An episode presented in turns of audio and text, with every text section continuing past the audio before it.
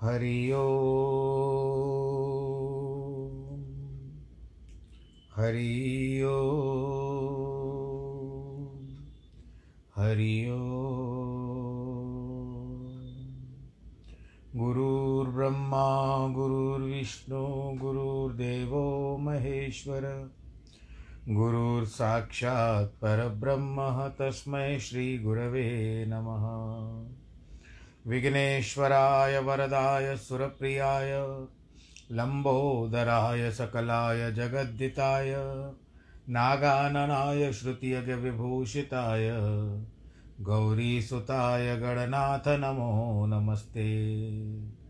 नाहं वसामि वैकुण्ठे, योगिनां हृदयेन च, मद्भक्तां यत्र गायन्ति, तत्र तिष्ठामि नारद। जिस घर में हो आरती, चरण कमल चितलाय तहाँ हरि वासा करे, ज्योत अनंत जगाए। जहाँ भक्त कीर्तन करे, बहे प्रेम दरिया। तहाँ हरि श्रवण करे, सत्यलोक से आए। सब कुछ दीना आपने, भेंट करूँ क्या नाथ? नमस्कार की भेंट लो जोड़ू मैं दोनों हाथ, जोड़ू मैं दोनों हाथ, जोड़ू मैं दोनों हाथ। शान्ताकारं भुजगशयनं पद्मनाभं सुरेशं, विश्वाधारं गगनसदृशं मेघवर्णं शुभाङ्गं, लक्ष्मीकान्तं कमलनयनं योगिवृद्धानगम्यं वंदे विष्णुं भवभयहरं सर्वलोकैकनाथं।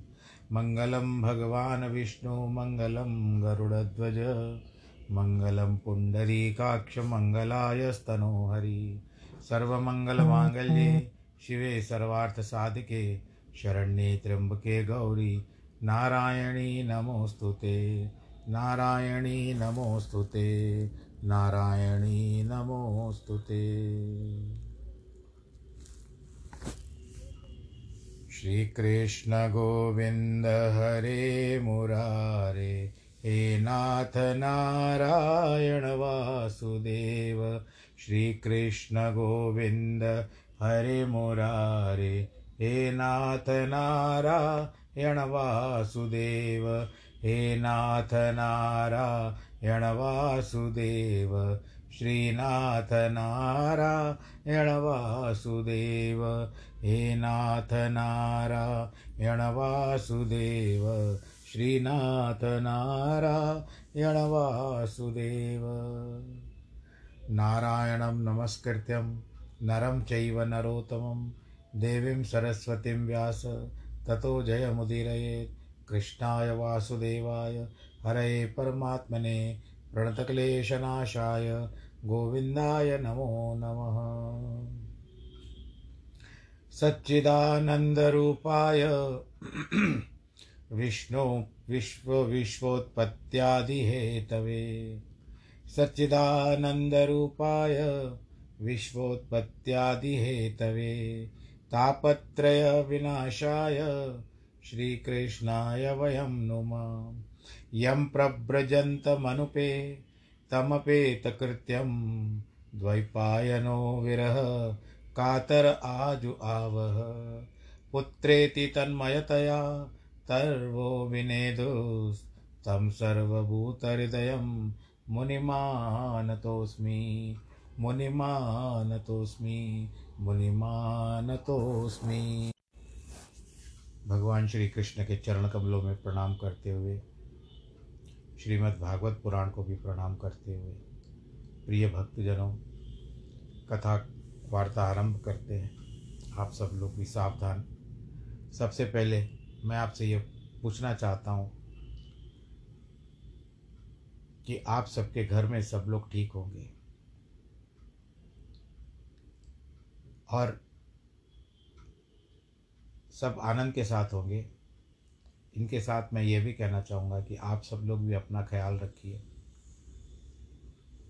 क्योंकि जैसे हम कहते हैं ना कि ना माया बड़ी दुस्तर हो चुकी है। प्रभु की लीला का हम स्मरण करें कि इस माया से हमको पार कर दे भगवान जी से प्रार्थना करो कि आपके जो भी रिश्तेदार सब ठीक हो। एक दूसरे के प्रति आप पूछा पूछ गछ करिए प्रसन्न रहिए आनंद के साथ रहिए। तो इस तरह से यदि हम ये सब कर सकते हैं क्योंकि देखो सहायता तो कोई नहीं कर सकता। परंतु कम से कम दो शब्द मीठे बोल सकता है। बड़ी दुस्तर घड़ी चल रही है। पर प्रभु, ये इस बात का विश्वास करके चलिए, इससे हमको पार कर देंगे। पर जो चले जा रहे हैं, उनके लिए हम भगवान कर तो कुछ नहीं कर सकते, केवल हम भगवान जी से यही प्रार्थना करते हैं कि उन दिवंगत को जो भी संसार छोड़ करके गए हैं, भगवान जी उनको अपने चरण कमलों में रखे। ये मेरी, उनके प्रति भावपूर्ण श्रद्धांजलि है। बोलो, नारायण भगवान की जय। आज ऐसे एक भाव आ गया आप सबसे इन बातों पर विचार करने के लिए। बस आप अपना ख्याल अवश्य रखें। हम ध्रुव की ओर चलते हैं। भगवान नारायण जी आज उसको दर्शन देने वाले हैं। मैत्रेय जी कहते हैं कि जब उन देवताओं का भय दूर हो गया, जब भगवान ने कहा कि मैं जा रहा हूँ उसको दर्शन देने के लिए तब सब भगवान वासुदेव को प्रणाम करके सुरपुर को चले गए। भगवान जी ने गरुड़ को बुलाया। बैठ करके मधुवन में आए। ध्रुव जी के नेत्र बंद किए, उनके ध्यान में मग्न थे। योग से पकी हुई तीव्र बुद्धि करके हृदय कमल के कोश में प्रकाशित चपलासम चमल चमक वाले भगवत के चतुर्भुजी स्वरूप का जब हृदय में न देखा तो एकाकी चौंक उठे। पहले तो आकर के भगवान जी ने कई बार पुकारा ध्रुव उठो, मैं आ चुका हूँ। ध्रुव आँखें खोलो, मैं आ चुका हूँ। परंतु ध्रुव का ध्यान नहीं था कि कोई कौन बुला रहा है। जब मग्न होते हैं ना, किसी भी कार्य में संलग्न होते हैं और मग्न होते हैं तो पास में क्या गुजर गया पता नहीं होता है, पर ये तो ध्यानावस्था में था और बड़ी जिस तो जिसको हम गहराई में कहते हैं, उतना ध्यान अवस्था में था।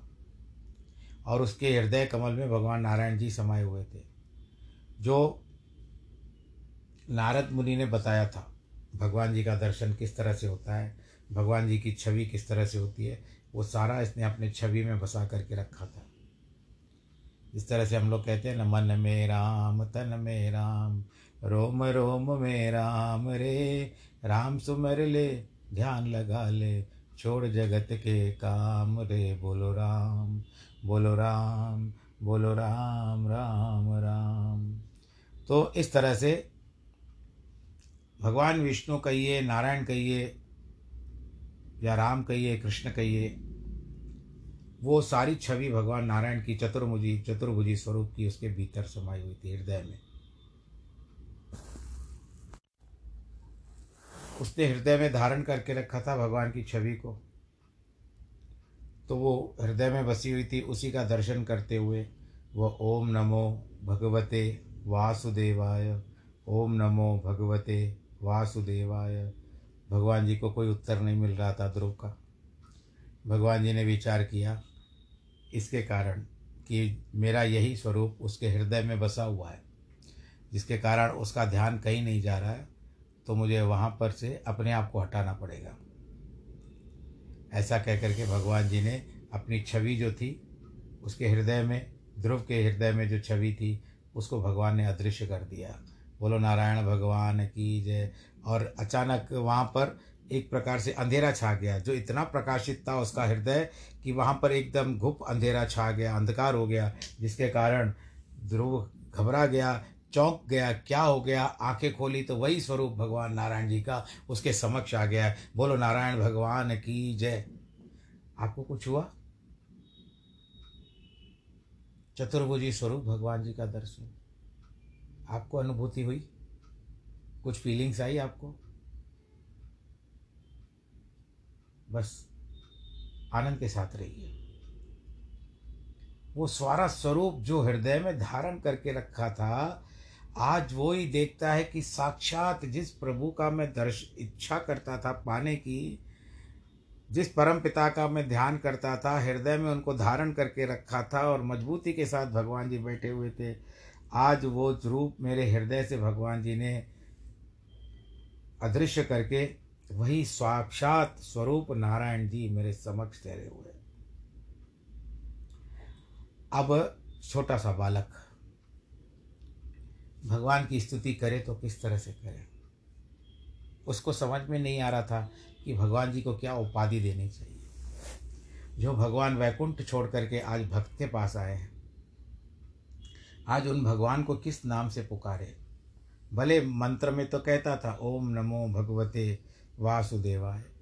यह सब कहता तो था, परंतु जब सामने आ जाती है बात, आप लोग भी जिस तरह से कहते हैं ना कि कई लोग नाटक करते हैं।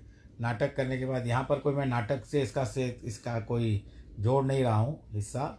मैं केवल ऐसे बात मन में आई तो नाटक करते हैं कि मैं इस तरह से अभ्यास करते हैं, रिहर्सल करते हैं और रिहर्सल करते करते जब वास्तविकता आती है, उस वास्तविकता में जब उसको मंच पर प्रदर्शन करना होता है अपनी कला का तो उस समय वो थोड़ा सा घबरा जाते हैं। तो ये इतने विश्वास के साथ, परम विश्वास के साथ या अति विश्वास के साथ, परम विश्वास ही अच्छा लगता है शब्द।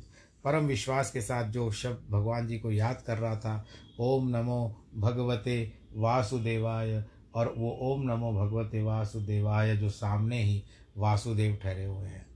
बोलो, श्री नारायण भगवान की जय। क्या करेंगे अब ये मेरे साथ? मैं क्या मांगू, क्या बोलूँ इनको? पहले तो उन्होंने याद आया कि जब बड़े होते हैं या क्या होते हैं, उन्होंने कहा है कि जब भी भगवान को देखो, उनको साष्टांग प्रणाम करो, उनको दंडवत करो, उनको हाथ जोड़ो। ये संस्कार अब भूला नहीं था क्योंकि इसकी माँ सिखाती रहती थी। हमारे बड़े भी सिखाते रहते थे। बड़ों का मान सम्मान किस तरह से करना होता है? पर बहुत इच्छा थी। कि मैं कुछ स्तुति करूँ भगवान जी की। परंतु नहीं कर पा रहा था। भगवान नारायण जी भी जान गए कि यह जो बात हो रही है, ये ध्रुव के मन में जो इच्छाएँ हो, प्रबल हो रही है कि वो मेरी स्तुति करे, पर वो कर नहीं पा रहा है, उसको शब्द नहीं मिल रहे हैं। तो भगवान जी ने उसके ऊपर अनुकंपा की। ये जिस तरह जब मैं भागवत की कथा भी करता हूँ या जब पाठ करना होता है तो पाठ करता हूँ तो ये दृश्य मुझे इतना भाता है। भगवान जी क्या करते हैं, वो मुझे इतना भाता है कि भगवान जी कभी हमारे साथ भी ऐसा कर दे तो कितना अच्छा। हम अज्ञानियों के साथ। भगवान जी ने जो उनका पाँच जन्य शंख है, वो उनके बाएँ कपोल को छुआया। कई भागवत में लिखा है, कपोलों को छुआ है कपोले यानी गाल। भगवान जी ने बाएँ कपोल को छुआ दिया, स्पर्श करा दिया। अब उस समय ऐसा लगा कि सारा ज्ञान का भंडार ध्रुव के पास आ गया। शंख को स्पर्श कराते ही, बाएँ कपोल को स्पर्श कराते ही, शंख के पाँच जन्य जो शंख था, ज्ञान की प्राप्ति हो गई। और उस समय में ध्रुव जी, उस समय देववाणी को प्राप्त होकर के इस प्रकार जीव और ईश्वर को निर्णय, जान, ज्ञान, विज्ञान, भक्ति, भाव, सब प्रकार का प्रकट है। प्रताप, जिनका ऐसा ध्रुव स्थान भीतर निवासी भगवान की स्तुति करने लगे, ध्रुव जी कहते हैं, जो अखिल शक्ति धारक मेरे भीतर प्रवेश करके मेरी सोई हुई वाणी को और हाथ, पाँव, कान, त्वचा, प्राण, सर्वशक्तिधारी, तेज से जिलाते हैं, उन भगवान पुरुष के लिए मेरा बारंबार नमस्कार है। आप सब भी करिए। बोलो, नारायण भगवान की जय। हे नाथ, एक हो। आप एक हो। अपनी माया आपकी अनेक गुणशाली शक्ति से महादादिक। यह सब जगत रचकर, पीछे उसमें प्रविष्ट होकर के, उस माया के असत गुणों के नाना रूप होकर प्रकाशित होते हो। जैसे काष्ट में अग्नि होती है, नाना रूप से प्रकट करती है। हे भगवान, शरणागत ब्रह्मा ने अपने दिए हुए ज्ञान से जैसे सोता हुआ उठता है, ऐसे ही विश्व को देखा। अतः हे आर्त बंधु, यानी दुखियों के बंधु, आपके लिए उपकारों का जानने वाला मुक्त जनों की रक्षा करने वाला, आपके पाद मूल को किस प्रकार भूल सकता है?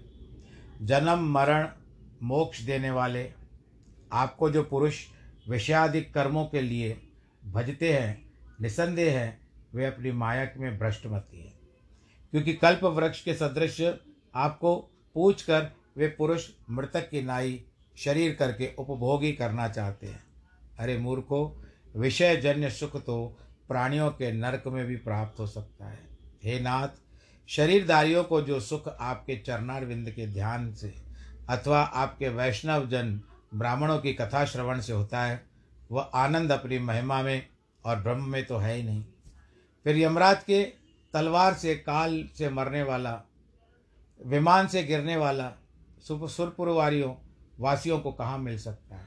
हे अनंत, सदा आपकी निरंतर भक्ति करने वाले, अत्यंत निर्मल अंतकरण वाले महात्मा जनों का सदा सत्संग बना रहे।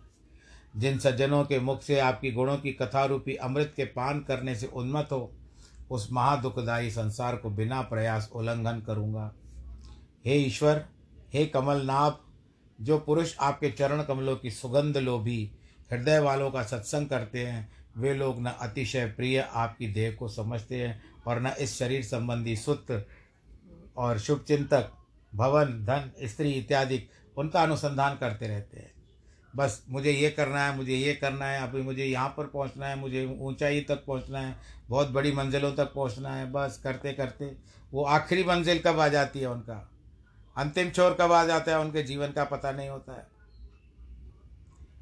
इसीलिए ये ईश्वर परम पशु पक्षी पर्वत ब्राह्मण स्वर्प देव दैत्य सत असत विशेष समेत महादादि अनेक कारण वाले आपके केवल इस विराट रूप को तो मैं जानता हूँ परंतु इससे परे उस परमेश्वर को के स्वरूप को मैं नहीं जान सकता जहाँ कोई वाद विवाद ही नहीं होता शब्द का संचार नहीं है इस तरह से सारी स्तुति करता रहा ध्रुव जी बहुत प्रसन्न थे। आज उनके खुशी की कोई सीमा नहीं थी, प्रसन्नता की कोई सीमा नहीं थी और बहुत बड़े प्रेम के साथ भगवान जी की स्तुति करते जा रहे थे। मैत्रेय जी कहते हैं कि विमाता के वाक्य रूपी वाणों से बिंदे हुए हृदय में दुर्वचनों का ध्यान बना रहा। मुक्तिपति भगवान ने मुक्ति नहीं मांगी, राजा का अनुराग मन में लगा रहा। इससे उसको संतोष हुआ। अब यहाँ पर बात क्या आती है? कि यहाँ पर ध्रुव जो है, भगवान की स्तुति करता जा रहा है। सत्संकल्प वाले बुद्धिमान ध्रुव ने इस प्रकार की स्तुति की, तब भक्त के अनुरागी भक्त वत्सल भगवान ने आनंदित होकर के यह वचन कहा। भगवान कहते हैं, हे राजपुत्र, क्योंकि राजा का पुत्र है, तेरे मन का विचार मैंने जानता हूँ, उसे मैं देता हूँ। हे सुव्रत, तेरा मंगल हो। हे ध्रुव, मैं वह पद और दूसरे मनुष्यों को आज तक दुख भी नहीं मिला है। भद्र जो प्रकाशमान ध्रुव स्थान है, वहाँ और कोई स्थित नहीं है, जिसे वह ग्रह नक्षत्र ताराओं का जो ज्योतिष चक्र अर्पित है। धान निकालने का घूमते हुए पशु के बंध से, बंधन से जो बीच खंभा होता है, उसको मेढ़ी कहते हैं, जिनमें ज्योतिष चक्र मेढ़ी से लगे हुए रहते हैं। वृखभ चक्र स्थित है, ऊपर के कल्पवासियों के अधिक स्थायी है। त्रिलोकी का लय होने पर भी उसमें लय नहीं होता। धर्म अग्नि कश्यप शुक्र बनवासी मुनि अर्थात सप्तऋषि तारामंडल से जिसकी परिक्रमा करके विचरते हैं हे ध्रुव सबके स्थित ध्रुव स्थान मैंने तुझको दिया। अब तू अपने नगर को जा तेरे पि, तेरा पिता तुझको राज तिलक देकर बन को जाएगा। तू गंधर्वों से युद्ध कर अपना मनोरथ पूज। धर्म के अनुसार छत्तीस हज़ार वर्ष तू राज करेगा। तेरा भाई उत्तम शिकार में मर जाएगा और किसी यक्ष के द्वारा मर मारा जाएगा, फिर उसका प्राण नष्ट हो जाएगा। तब उस अपने पुत्र को ढूँढने के लिए उसकी माँ जो सुरुचि थी, है, वो भी वन में जा कर के मर जाएगी। और वहाँ न मिलेगा तो दावानल में उसकी जल अग्नि में जल करके मर जाएगी। तब तू महाचक्रवर्ती होकर के यज्ञ करेगा, ब्राह्मणों को अनेक प्रकार की दक्षिणा दे, इंद्र से भी अधिक विभूति को प्राप्त करेगा। बहुत से यज्ञ करके सब सत्य आशीर्वाद यहाँ भोग अंत में मेरा स्मरण करेगा फिर सब लोग जिसको प्रणाम करते हैं, सब ऋषियों से भी उस स्थान को तू जाएगा। ऋषि तेरी स्तुति करेंगे, जहाँ का गया फिर लौट करके नहीं आता। मैत्रेय जी कहते हैं, इस प्रकार के पूजित होकर अपना स्थान दिखाकर उस बालक को देखते देखते गरुड़ ध्वज भगवान जी अपने स्थान को चले गए। यद्यपि वह ध्रुव, विष्णु भगवान के पदार्थ की सेवा में लब्ध संकल्प मोक्ष रूप अपनी मन कामना को प्राप्त हो गया था तो भी उसके मन में प्रसन्नता न हुई क्योंकि श्रीपति भगवान का दर्शन वियोग विचार कर अत्यंत दुखी होकर अपने नगर को लौट रहा है।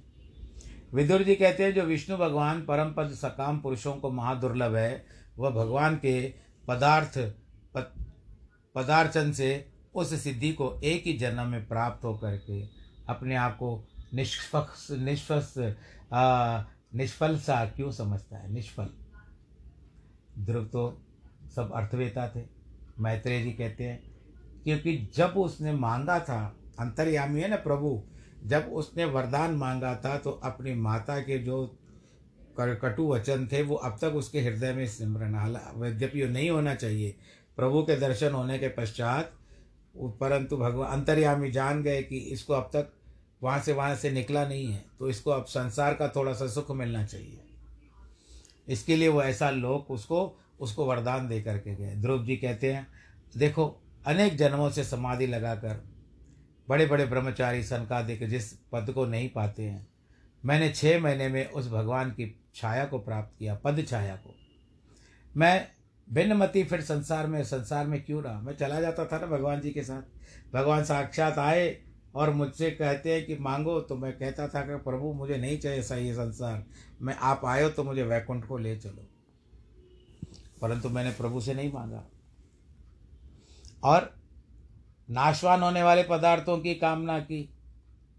मेरे वरदान को सुनकर देवताओं लोग सहन न कर सके, उस देवताओं ने भी मेरी हति, मति को हर लिया। मेरी मति मंद होने का कारण यही है कि मुझ दुरात्मा ने नारद जी का वचन नहीं माना। जगत में कोई दूसरा मेरा विरोधी नहीं था तो भी देवी माया के अधीन होकर के मैंने सोया हुआ पुरुष स्वप्न में द्वितीय अनेक असत वस्तु देखता है। उसी के लिए भाई को हृदय में रखा, माता को हृदय में रखा, परिवार को हृदय में रखा और उन सब के लिए सोचते सोचते मैंने वो क्या मांग लिया? जिसकी आयु क्षीण हो जाती है, उसकी चिकित्सा करना कोई फ़ायदे की बात नहीं होती है। क्योंकि सब कहते हैं कि इसको अब ऊपर अब कोई दवा असर नहीं करेगी, इसको प्रभु का सिमरण नहीं कराओ। तो वो प्रभु मेरे निकट थे, पर फिर मैंने भी सांसारिक बातें मान ली, मांग ली। मुझ पर धिक्कार है। मेरी इस अज्ञानता के सब ठोर भाग्य बलवान है, न तप है, न विद्या। मेरा भाग्य जो जो मुझे जहाँ ले जाता है, वही पर वही बलवान है। भगवान तो मुझको परम दाम देते थे, अपने समान बनाते थे, परंतु भाग्यहीन से अपनी शटता शट बन मांग न सका। क्या कर सकता था? एक दृष्टांत बीच में बताते हैं कि चार पंडित रोज़गार के लिए अपने घर से परदेश को निकलते हैं। उसमें एक ज्योतिष था, दूसरा न्यायिक, तीसरा व्याकरण, चौथा वेदांती था, एक न्याय करने वाला था, व्यापार करने वाला था और वेदांती था। वे एक नगर में पहुँचे, सबने यह विचार किया कि राजा से मिलना चाहिए। ज्योतिषी से कहा कि कोई श्रेष्ठ मुहूर्त विचार करो।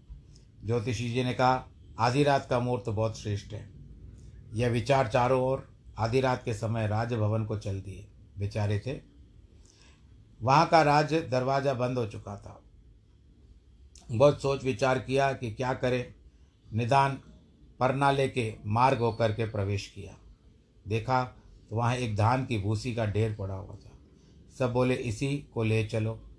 हमारी भैंस की सानी भी काम आएगी। यह कहकर चारों ने भूसी बांधी। व्याकरण शास्त्री बोलते हैं कि राजा से भेंट हुई नहीं भाई। राजा से भेंट कर लो। जाकर देखा तो राजा पलंग पर सो रहे थे।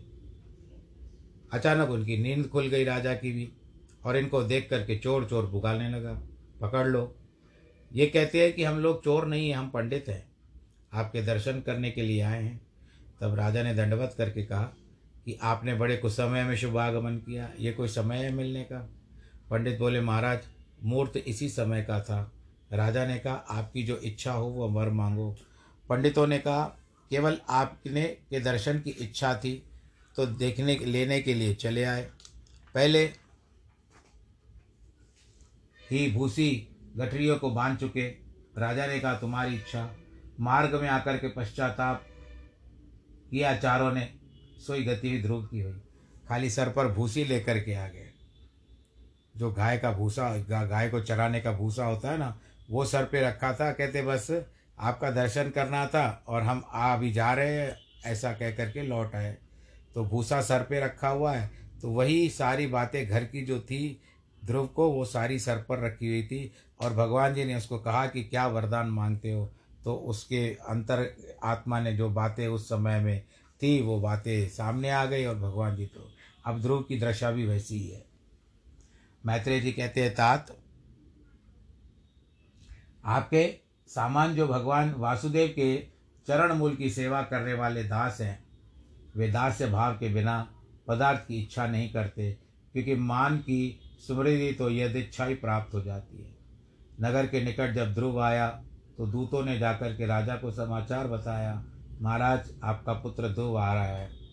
पुत्र का आना सुनकर राजा को विश्वास न आया, जैसे मरे हुए के प्राण आ जाते हैं। विश्वास नहीं करता। अगर हम कह दें कि मरा हुआ व्यक्ति जी गया तो उस तरह से विश्वास नहीं आता। वैसे राजा को भी थोड़ा विश्वास न हुआ। कहा कि मेरे अमांगलिक के घर में मंगल कहाँ से आ गया? फिर नारद जी के वाक्यों को विश्वास करके, आनंद के वेग से प्रसन्न होकर के ध्रुव जी के आने का समाचार सुन दूतों को बहुत सारा धन, हार इत्यादि दे दिए। सुंदर सुंदर स्वर्ण के रथ उत्तम उत्तम वस्त्रों से मड़े, जिनमें श्याम कर्ण घोड़े जुते थे। ऐसे सुहावने, मन भावने रथों पर बैठ बैठ कर ब्राह्मण, गुरु, कुल के बड़े, मंत्री, सज्जन, बंधुजनों को साथ लिया और शंख धुंदबी बांसुरी बजाते ब्राह्मण वेद ध्वनि करते, जिस तरह से कहते हैं ओम स्वस्ति न इंद्रो वृद्धवा इस तरह से मंत्रोच्चार करते हुए, वेद ध्वनि करते हुए उन सब के साथ पुत्र के देखने के लिए चला।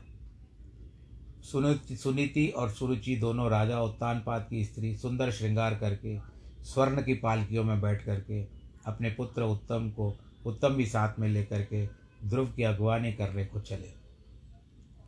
अब सुरुचि के मन में क्या होता होगा? अब वो तो बैठी हुई पालकी में जाने। उपवन के समीप ध्रुव को आता देख करके राजा शीघ्र अपने उतर करके प्रेम विवश पुलकायमान होकर पुत्र के पास गया। मन में अत्यंत उत्कंठित होकर के श्वास लेता हुआ भगवत के चरण स्पर्श किए, जिस ध्रुव के सब पाप नष्ट हो गए थे, अपने उस सुत से भुजा पसार करके मिला। बारंबार उसका सिर सूंघ कर राजा ने शीतल नेत्रों से जल से स्नान कराया। आज रो पड़ा था, रो रहा था, रोता जा रहा था। जिस तरह से गंगा जमुना बहती है, आज उसके नेत्रों से वो अश्रु जल धारा बह रही थी, अश्रु धारा बह रही थी। आज उसको विश्वास नहीं हो रहा था कि ये मेरा पुत्र है। फिर ध्रुव ने पिता के चरण कमलों को दंडवत प्रणाम किया। राजा ने बहुत प्रसन्न होकर के आशीर्वाद दिया। फिर विमाता के पदों से मस्तक निभाकर प्रणाम किया, जो ध्रुव सजनों में अग्रणीय और आदर सम्मान पाने वाला था, अपने पाँवों से उस ध्रुव को उठाकर, हृदय से लगाकर, नेत्रों से आँसू बहाती हुई, गदगद कंठ से सुरुचि बोली, हे पुत्र, तुम युग युग जियो। सोचती तो होगी कि अगर मैं ना कहती तो आज तुम यहाँ तक नहीं पहुँचते। जो सुरुचि ने ध्रुव में अत्यंत प्रेम बीती बातें की तो क्या आश्चर्य जिसके स्वयं हरि भगवान की मैत्रादि गुणों से, मैत्री आदि गुणों से प्रसन्न होते हैं, उसको सब प्राणी मात्र नमस्कार करते हैं। जैसे जल आपसे आप नीचे की ओर ढला, चला जाता है, उत्तम और ध्रुव, दोनों प्रेम विवश, परस्पर मिलने के बाद दोनों रोने लगे। सौतेले भाई हैं, दोनों रोने लगे। फिर सुनीति, ज्योति, ध्रुव की जननी अपने प्राणों से भी प्यारे सुख से मिल करके अपने हृदय की शीतलता की, अपने हृदय को आनंद दिया। फिर हे विदुर, उसके बाद रो, ध्रुव भी रोने लगे अपनी माता से मिलके। और अब ये लोग अपने घर को जा रहे हैं। अब इनको घर को जाने दो। ये कल फिर से कथा का प्रसंग होगा। आप सब इसी भी अपना ध्यान रखें। बार बार करोना कह कर के भी मैं नहीं कहना चाहता हूँ, बस ध्यान रखें। जिनके जन्मदिन है और वैवाहिक वर्षगांठ है, उनको बहुत बहुत बधाई। ईश्वर आप सबको सुरक्षित रखे। और आप भी अपना ध्यान रखें, परिवार के जनों का ध्यान रखें, मास्क ज़रूर पहने, दूर ना जाएँ और भीड़ भाड़ में ना जाएँ, स्पर्श न करें, बस हो सके तो जितना दूर रहें। सर्वे भवंतु सुखिन सर्वे संतु निरामया, सर्वे भद्राणी पश्यंतु माँ कश्चित दुख भाग भवेद नमो नारायण।